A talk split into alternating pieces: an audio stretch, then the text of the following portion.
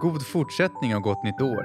I veckans avsnitt kommer vi prata om vad gör att vissa människor uppnår sina nyårslöften och vad gör att andra misslyckas gång på gång.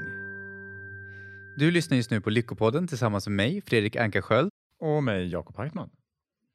Så vad är första punkten som vi kommer gå igenom här? Jag, är jätte, jag tycker det här är jättespännande och det här är en grej som jag brinner för för att jag själv har misslyckats gång på gång förr i tiden och undrade varför händer ingenting? Vad är Mm. Och det här är ju ingenting som bara är för nyår. Jag har ju haft så här, det här ska jag förändra, det här ska bli, nu ska jag ta tag i det här. Och jag har gjort det kanske 20 gånger om samma sak. Mm. Och jag har inte riktigt fattat varför. Och, men med research och med riktigt eh, bra bollande med varandra och sådana grejer så har vi, vi har lite bättre koll idag. Mm. Mm. Och bara för de som lyssnar på det här avsnittet just nu också, det här är en del av serien som vi har haft i flera avsnitt på rad nu med tankar, känslor, ageranden och resultat. Mm. Och vi är inne på delen om ageranden just nu. Mm. Eh, och det passar ju bra till eh, nyår, för Mm. man vill ju gärna agera på sina löften som man skapat här vid nyåret. Och det kan ju vara väldigt spontant eh, när man står där och bara "Ah, Olle, hörru, hörru, vad har du någon nyårslöfte? Jag vet inte, kanske ska träna lite och äta bättre. Det är det vanligaste. Och de vanligaste nyårslöftena, eh, det var en undersökning som gjordes på 11 000 personer här nu. Och de kollfrågade vad är, vad är de vanligaste nyårslöftena ni har. Då? Och då har vi eh, 44 procent säger då att de vill gå ner i vikt. Och eh, punkt nummer, på plats nummer två då, då är det 19,5, eller ja, 20 procent ungefär som säger att de vill sluta äta ohälsosam mat. Det är jättebra. Och sen har vi 16,5 procent som säger att lära sig något nytt. Det är, det är, det är bra, det är nice. Eh, Man kanske känner att man fastnat lite grann och sen så ja, Mm. kanske plugga eller vad det kan vara. Och så har vi 15 procent som säger att besöka ett nytt land. Och sen har vi det femte punkt, eh, plats. Eh, vara mer ute i naturen. Nu är vi stadsborna som vi frågade eller någonting sånt där. Inte de som bor ute på landet kanske. Ja. Eh, men, men det kan vara skönt. Alltså, man kanske sitter mycket framför datorn och lite sånt. Det är min egen gissning där bara. Mm. Det som är lite kul med den här undersökningen visar också att de yngre människorna vill uppleva mer saker och ju äldre man blev, jag tror gränsen gick efter 26 år, så började fler och fler önska att de slutade göra vissa saker. Mm. Men typ, jag antar då, eh, sluta äta dålig mat. Ja, Ja, eh, och de nya unga bara, ja men det, jag vill börja med jag vill resa till ett nytt land. Ja, precis. Eh, Så vi skulle kunna gissa att det Sen, var lite mer så. Vi har väl alla lite av varje, men Ja, precis. Mm. Och sen har vi då, um, vi måste ju kunna agera annorlunda då på något sätt. Vi måste få, få någonting nytt. Eller sluta med någonting dåligt. Eller vad ska säga. Ja, för oavsett vad du vill uppnå så är det fortfarande att för att få ett annorlunda resultat så måste du göra och tänka på ett annorlunda sätt. Mm. Eh, Vi pratade ju, jag nämnde det här citatet, det påstås att Albert Ste- Einstein sa att att göra samma sak om och om igen och förvänta sig ett nytt resultat är första tecken på galenskap eller idioti eller något sånt. Mm, liksom. Och mm. jag har själv gjort det så många gånger. Och vi har ju ett exempel. När jag växte upp och även i tonåren och när, även när jag började liksom närma mig 30, jag kommer inte ihåg när jag väl gick igenom det här, det är några år sedan nu. Men jag hade önskat att min mamma var annorlunda om min uppväxt. Jag hade önskat att hon gav mig kärlek på det sättet som jag hade önskat. Mm. Och jag var så fast bestämd vid den åsikten. Men problemet är att det är en yttre, omständighet, yttre omständighet också. Det är min historia. Hur ska jag kunna förändra det som har hänt? Men jag var så fast besluten över att det är hon som skulle ha förändrat sig under uppväxten. Så jag kommer ihåg, det här var innan jag jobbade på, gjorde the work och jobbade på mig själv.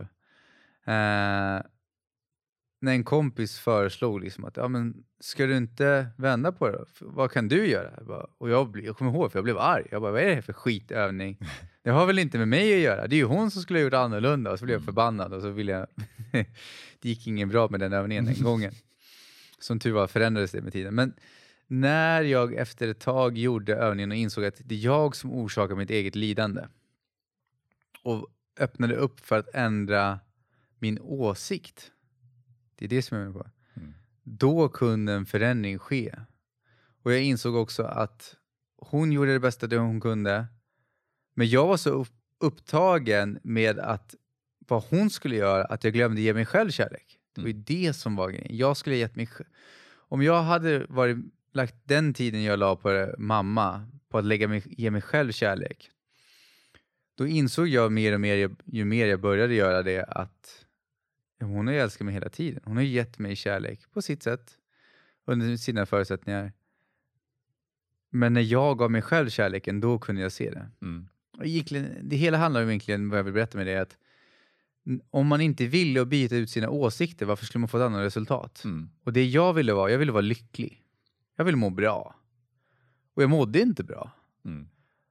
Och för att kunna må bra så är en av grejerna som var för mig var att, okej, vad är det jag tror på som inte är sant? Som hindrar mig från att göra det? Mm. Vad hade, har du någonting där? Ja, jag hade ju min eh, kost. Eh, Mm. jag, var, ju upp, jag hade ju känt på att shit, kosten kan förändra min, min Crohns. Jag kunde få bättre resultat. Jag kunde må lite bättre. Och Crohns är magsjukdom som, Ja, för de som inte vet det. Ja, i tar- inflammation i tarmen. Och eh, jag märkte det, fasiken, ja men okej, jag ska byta kosten då. Och det här var ju i tidigt tonår då, insåg då att ja, men jag vill börja göra det absolut minsta lilla. Ja, precis så att jag mår bra. Och jag hade det mindsetet och jag fortsatte på det mindsetet ganska länge och jag fick inte bra resultat. Och jag insåg det, bara, shit, ja, men det kanske är därför, jag, kanske därför varför jag vill bara göra det absolut lilla minsta. Och jag kom ingen vart. Alltså det blev ju små förbättringar, men varenda, gång, varenda steg jag tog som, till bättre kost och så. Men det tog, det fick, jag fick inte slutresultatet som jag hade känt på någon gång när jag verkligen hade gått drask, drast, drastiskt in i kosten och förändrat hela, ja, alltså även vanorna runt omkring Mm träning och men speciellt kosten då.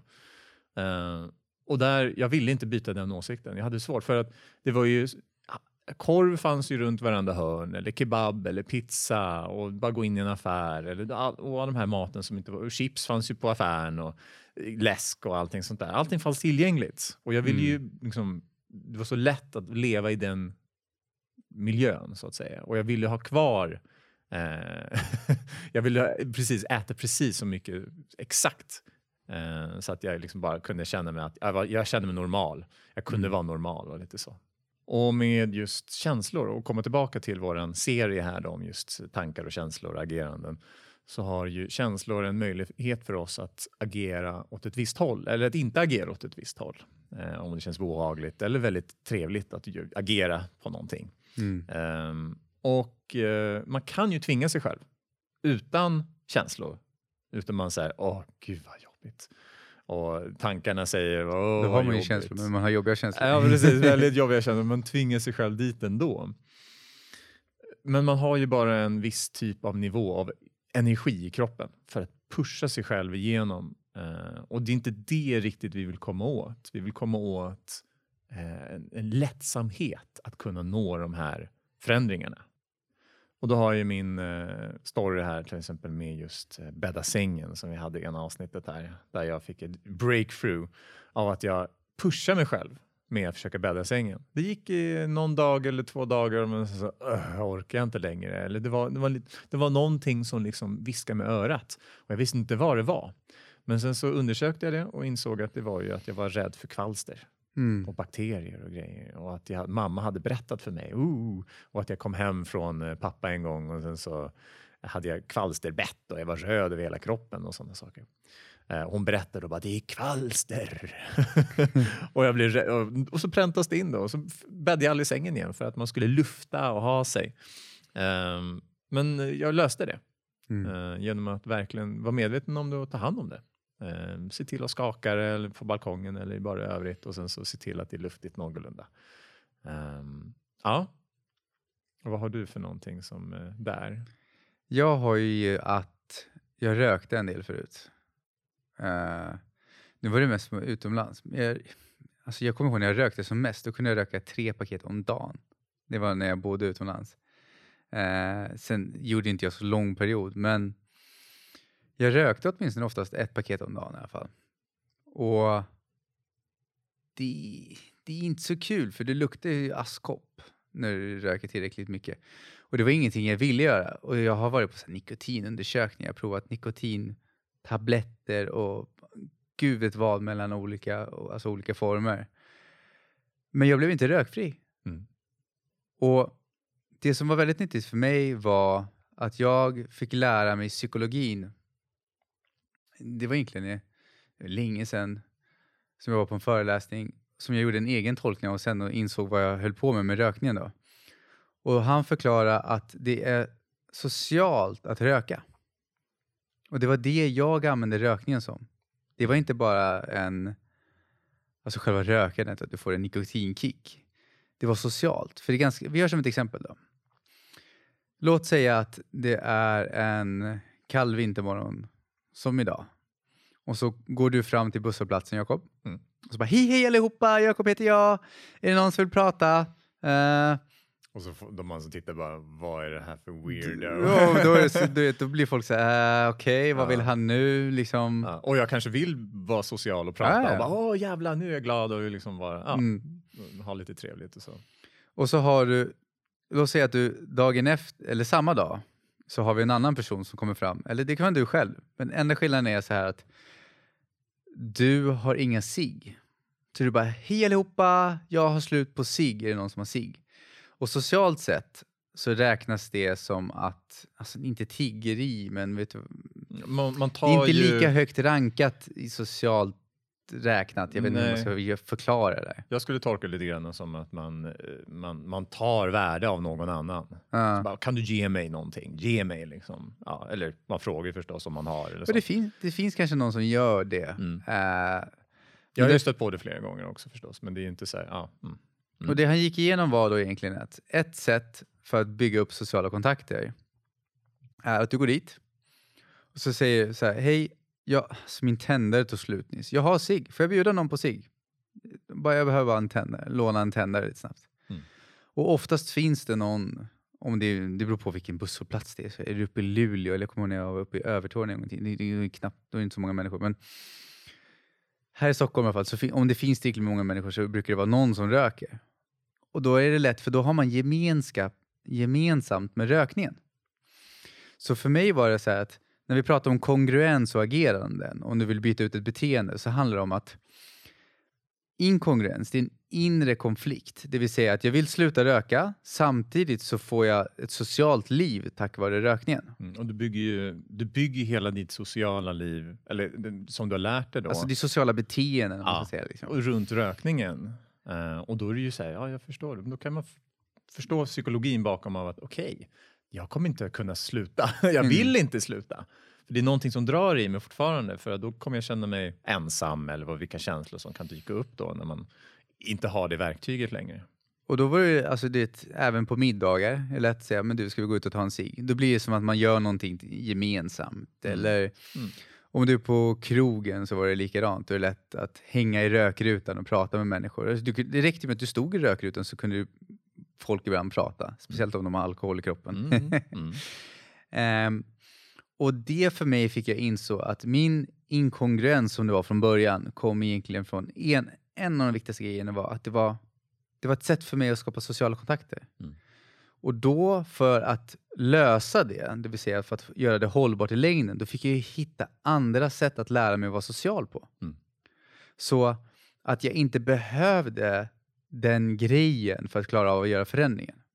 Så när man då tar ett nyårslöfte och bara säger lite spontant Olle, Olle, vad ska du ha för nyårslöfte? Och så säger han sluta röka. Och så har man inte tagit reda på och så lyck- misslyckas han och sen så sitter han där och så frågar han varför. Jag vet inte. Och det här är jättebra att veta då.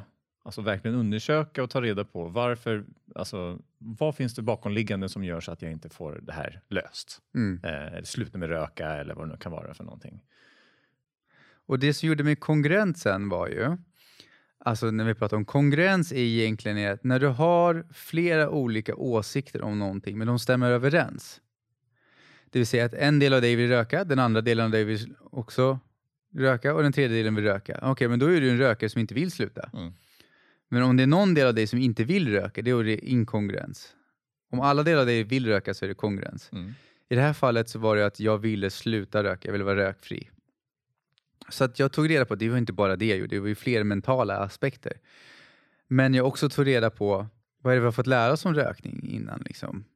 Och skap, jag gjorde en lista på vad var det, vilka stunder är det som värst att Mm. hantera under dagen. Mm. Och byta, hitta en lösning för varje grej Mm. som gjorde att jag kunde hantera. Så när det- situationen uppstod, det finns ju från en bok, vad hette den då? Du vet när man ska planera i förväg vad man ska göra när det skiter sig. Ja, ehm, habit eh, någonting. Men uh, där säger den i alla fall att ha, ha, vill du förändra någonting?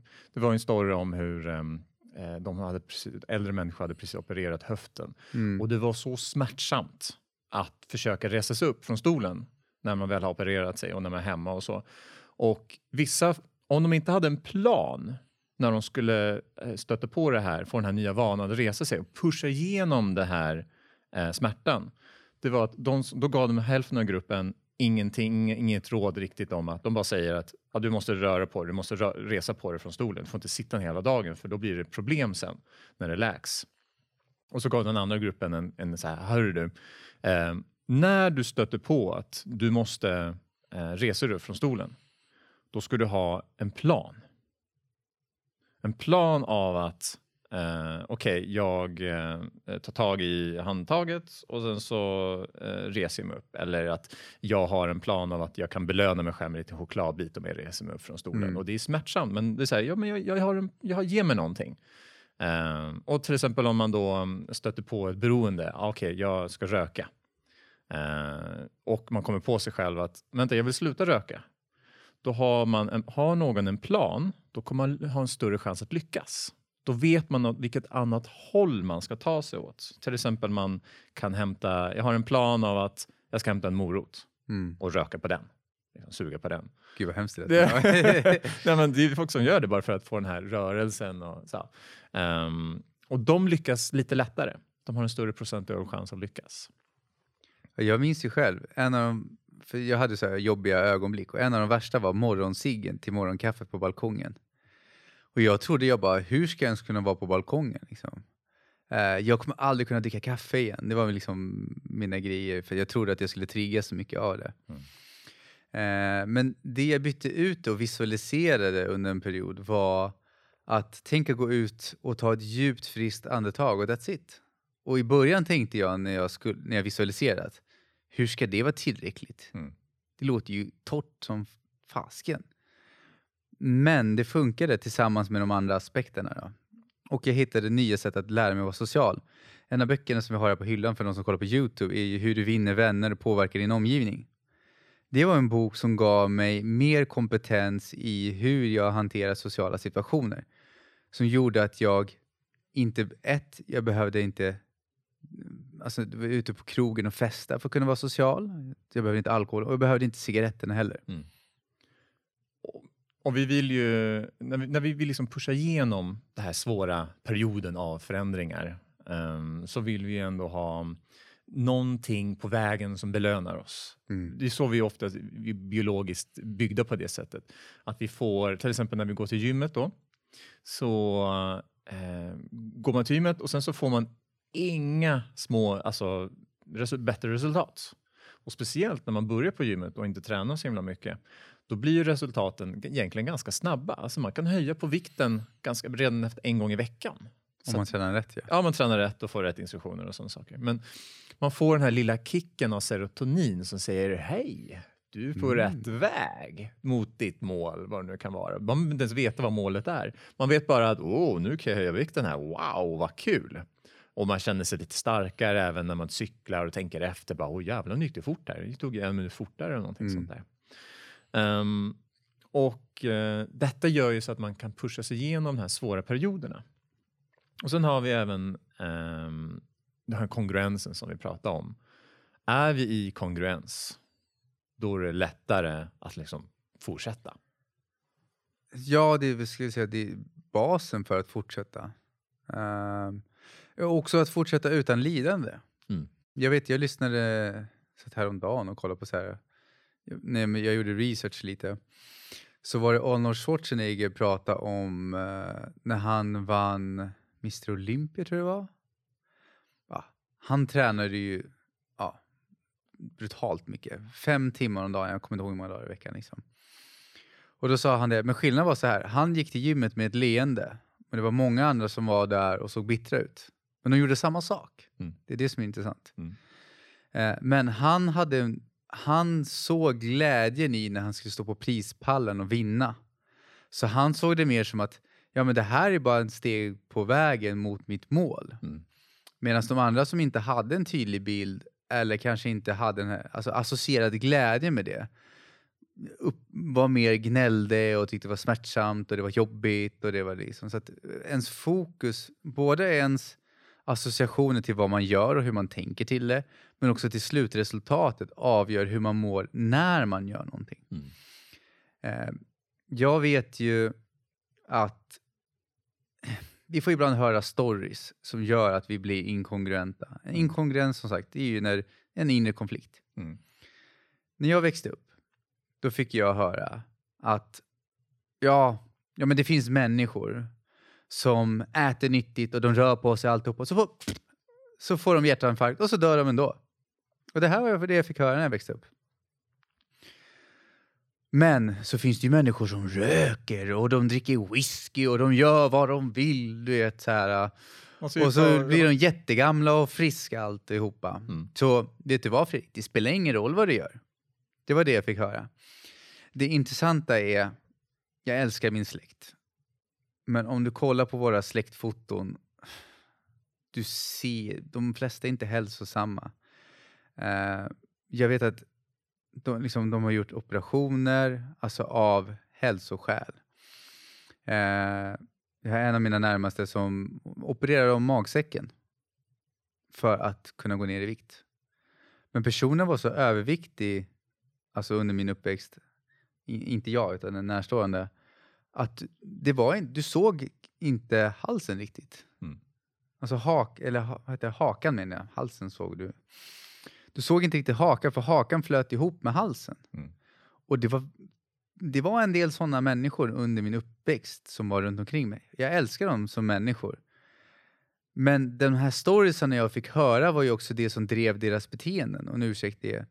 Och då, låt, låt säga så här, som för mig. Jag trodde ju på det här att men det är väl ingen idé att göra någonting. Och det andra jag fick höra var, nej men viga människor, du vet, de har problem när de blir äldre. Alltså du vet, det är brister och det, de är, de är vad heter det, svagare och fragilare när de blir äldre. Mm. Mm. Och det här satte sig hos mig. Det låter som löjliga, kan ju låta som löjliga historier, men jag, jag fick bearbeta det, för jag trodde på det. Och då kan du tänka så här. Om ditt mål är att vara hälsosam, om vi gör som i de här fallen, är när personen väger alltså så mycket. De flesta av mina släktingar, de har till och med dött i förtid. Och varit sjuka i alla dess möjliga sjukdomar. Det är helt sanslöst egentligen. Mm. Vissa av dem har haft så många sjukdomar att jag kan inte ens memorera alla. Jag kan om jag skulle vilja lägga energi. Men det har varit så många att jag minns knappt. Utan jag bara minns att ja, ja, det, det är alltid någonting. Och den person, vissa av de här personerna, nu inser jag det i efterhand, men under uppväxten förstod inte jag det här. Att de var så här, varför drabbar det här mig för? Jag som är så snäll och jag som är så omtänksam och jag som, du vet, vad har jag gjort för att förtjäna det här? Och samtidigt har de de här storiesarna som driver på det. Varför jag vill berätta det för att jag brinner så mycket för att jag fick jobba på det här. Varför skulle jag vilja förändra mig? Om jag sätter ett nyårslöfte att jag vill vara hälsosam, alltså med tanke på hur jag levde förut. Mm. Om jag har fått lära mig att det spelar ingen roll vad du gör, du kommer förmodligen dö ändå. Eller leva, det spelar ingen roll. Varför skulle jag då vilja göra en förändring? Mm. Jag kan medvetet säga att jag vill ha en förändring. Men om jag innerst inne tror på att det spelar ingen roll. Mm. Det är en djup inprogrammering som man har hört eller upplever. Mm. Eh, Ja, hela tiden repetera för sig själv. Uh, till exempel de här löpsedlarna på Aftonbladet, de är ju undantaget till regel kan man ju säga. Det, det är ju en sensation, eh, sensationsartiklar man ska säga. Och är det någon eh, Britta som levt i hundra år och så frågar de bara, hallå där Britta, hur, vad är din hemlighet? Vad gjorde du? Ja, vad, vad var det som fick dig att leva så, bli, bli så gammal? Så säger kanske Britta, ja det var ölkorv och nubbe på helgen så det var, jajamän. Mm. Och eh, ja, det är ju inte, och, och det, det är möjligt att hon, liksom, ja, hon körde på det livsstilen, men den majoriteten som lever länge och eh, har alltså den procentuella chansen att leva länge och bra är de som äter bra och Mm. kanske undviker de här elakheterna eh, och undviker regelbundet de här skräpmaten och så. Mm. Mm. Och jag vill också lägga till att jag är ingen läkare, alltså jag har liksom inte gått in i deras läkarjournaler, men jag kan, alltså det är bara min tolkning av det jag sett under min uppväxt Mm. eh, och hur jag själv mådde när jag levde likadant och åt likadant. Mm. Nej, Jag hamnade i en diskussion på nätet också om just, ehm, eh, det var en, eh, en studie som kom ut och så sa den att ja, är man lite mullig så är det som stötdämpare sen när man ramlar. Så man Mm. bryter benen mindre. Och jag bara, vänta ett tag nu. Men om man är smal och kanske har muskler istället för fett så att man kan ta emot, träna balansen och ta emot sig själv. Är inte det bättre på alla möjliga plan? Eh, och jag kan tänka mig att ja, men någon som hör det bara åh, ja, men det är okej att vara lite tjock då när man är vet, gammal och eh, har sådana tankegångar. Och de som är alltså, smala och äldre och har mycket muskler, de kommer ju hålla balansen bättre. De kommer ju kunna ta emot sig bättre. De kommer att kunna röra sig enklare. De behöver inte, kanske inte ha en hemtjänst eller någonting. Så det är så mycket fördelar ja, i alla fall när man har sådana. Och det jag vill lägga till då, är att det har ju inte bara med att vara smal att göra. För vi gör som ett exempel, att du tar ett exempel på någon som ser smal ut och då tänker jag på när min flickvän byggde om köket. Då hade hon snickaren som var hemma hos henne. Eh, och han berättade att ja, men han springer maraton och han har haft en hjärtinfarkt nyligen. Han var smal. Och så var hon så ja, men, för då skulle han käka lunch eh, som han var ju där, det tar ett tag att bygga om ett kök. Och så skulle han käka och det, det han åt den dagen, vad tror du det var? Mm, Skräp. Det var kexchoklad och Coca-Cola. Det var hans lunch. Mm. Och ibland, vissa dagar var det varmkorv. Och då kan du utifrån sett, alltså det här menar jag på att det, det är inte smal, bara för att du är smal behöver du inte vara hälsosam heller. Nej. Du kan utifrån sett att tänka så här, wow, men här har vi någon, alltså som, som jag fick höra, ja du, du kan vara smal och träna och fortfarande mm, bli sjuk. Mm. Ja men han i det här fallet, utifrån sett kanske om du inte är där med honom när han, han äter lunch, kan du tänka dig, men han tränar ju, han tränar ju jättebra. Mm. Och han rör på sig, han är ju smal. Mm. Och så blir han sjuk. Han fick ju hjärtinfarkt. Mm. Fast du kanske inte vet om att... Det är den där slutsatsen man tar som man antar att det ska vara en anledning. Och så en bra också är ett råd när man ska ge nyår runt äta bättre. Det är ju faktiskt vad man äter regelbundet. Mm. Så eh, att känna att oj jävlar, jag har bara tiden här nu för att äta en kexchoklad och lite grejer. Okej, nästa gång då kommer jag fixa en matlåda som jag kan slänga i mig istället för en kexchoklad och en korv eller vad det kan vara för någonting. Mm. Så att man har lite tänket av att ah, okej, det är regelbundenhet jag måste sikta på. Det är där jag får resultaten. Det är inte undan liksom, att jag äter, nå- okej, jag bara äter någon korv någon gång i veckan, whatever. Men regelbundenheten ger slutresultaten Mm. eh, i de flesta fall. Och hur vet vi vad vi ska, hur vi ska tänka och vad vi ska göra? Alltså vad är det vi ska agera på? Det kommer vi prata mer om i nästa avsnitt. Mm. Precis. Då får vi liksom så här, receptet i hur får man reda på vad man ska göra och hur man ska tänka? Vad är det man ska göra för att uppnå sina nyårslöften så att det inte blir så här plalaskt? Mm. Så att man får de här vanorna att verkligen ah, sitta. Eh, och vi har redan liksom touchat lite grann på den här med hur man kan få in vanorna och liksom ta sig igenom de svåraste bitarna. Eh, det är den första perioden som kan vara den svåraste.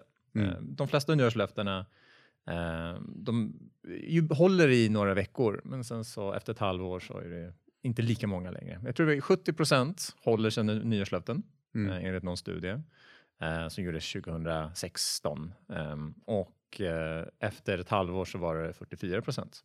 Så det är i alla fall hälften. Mm. Så det är bättre än inget. Mm.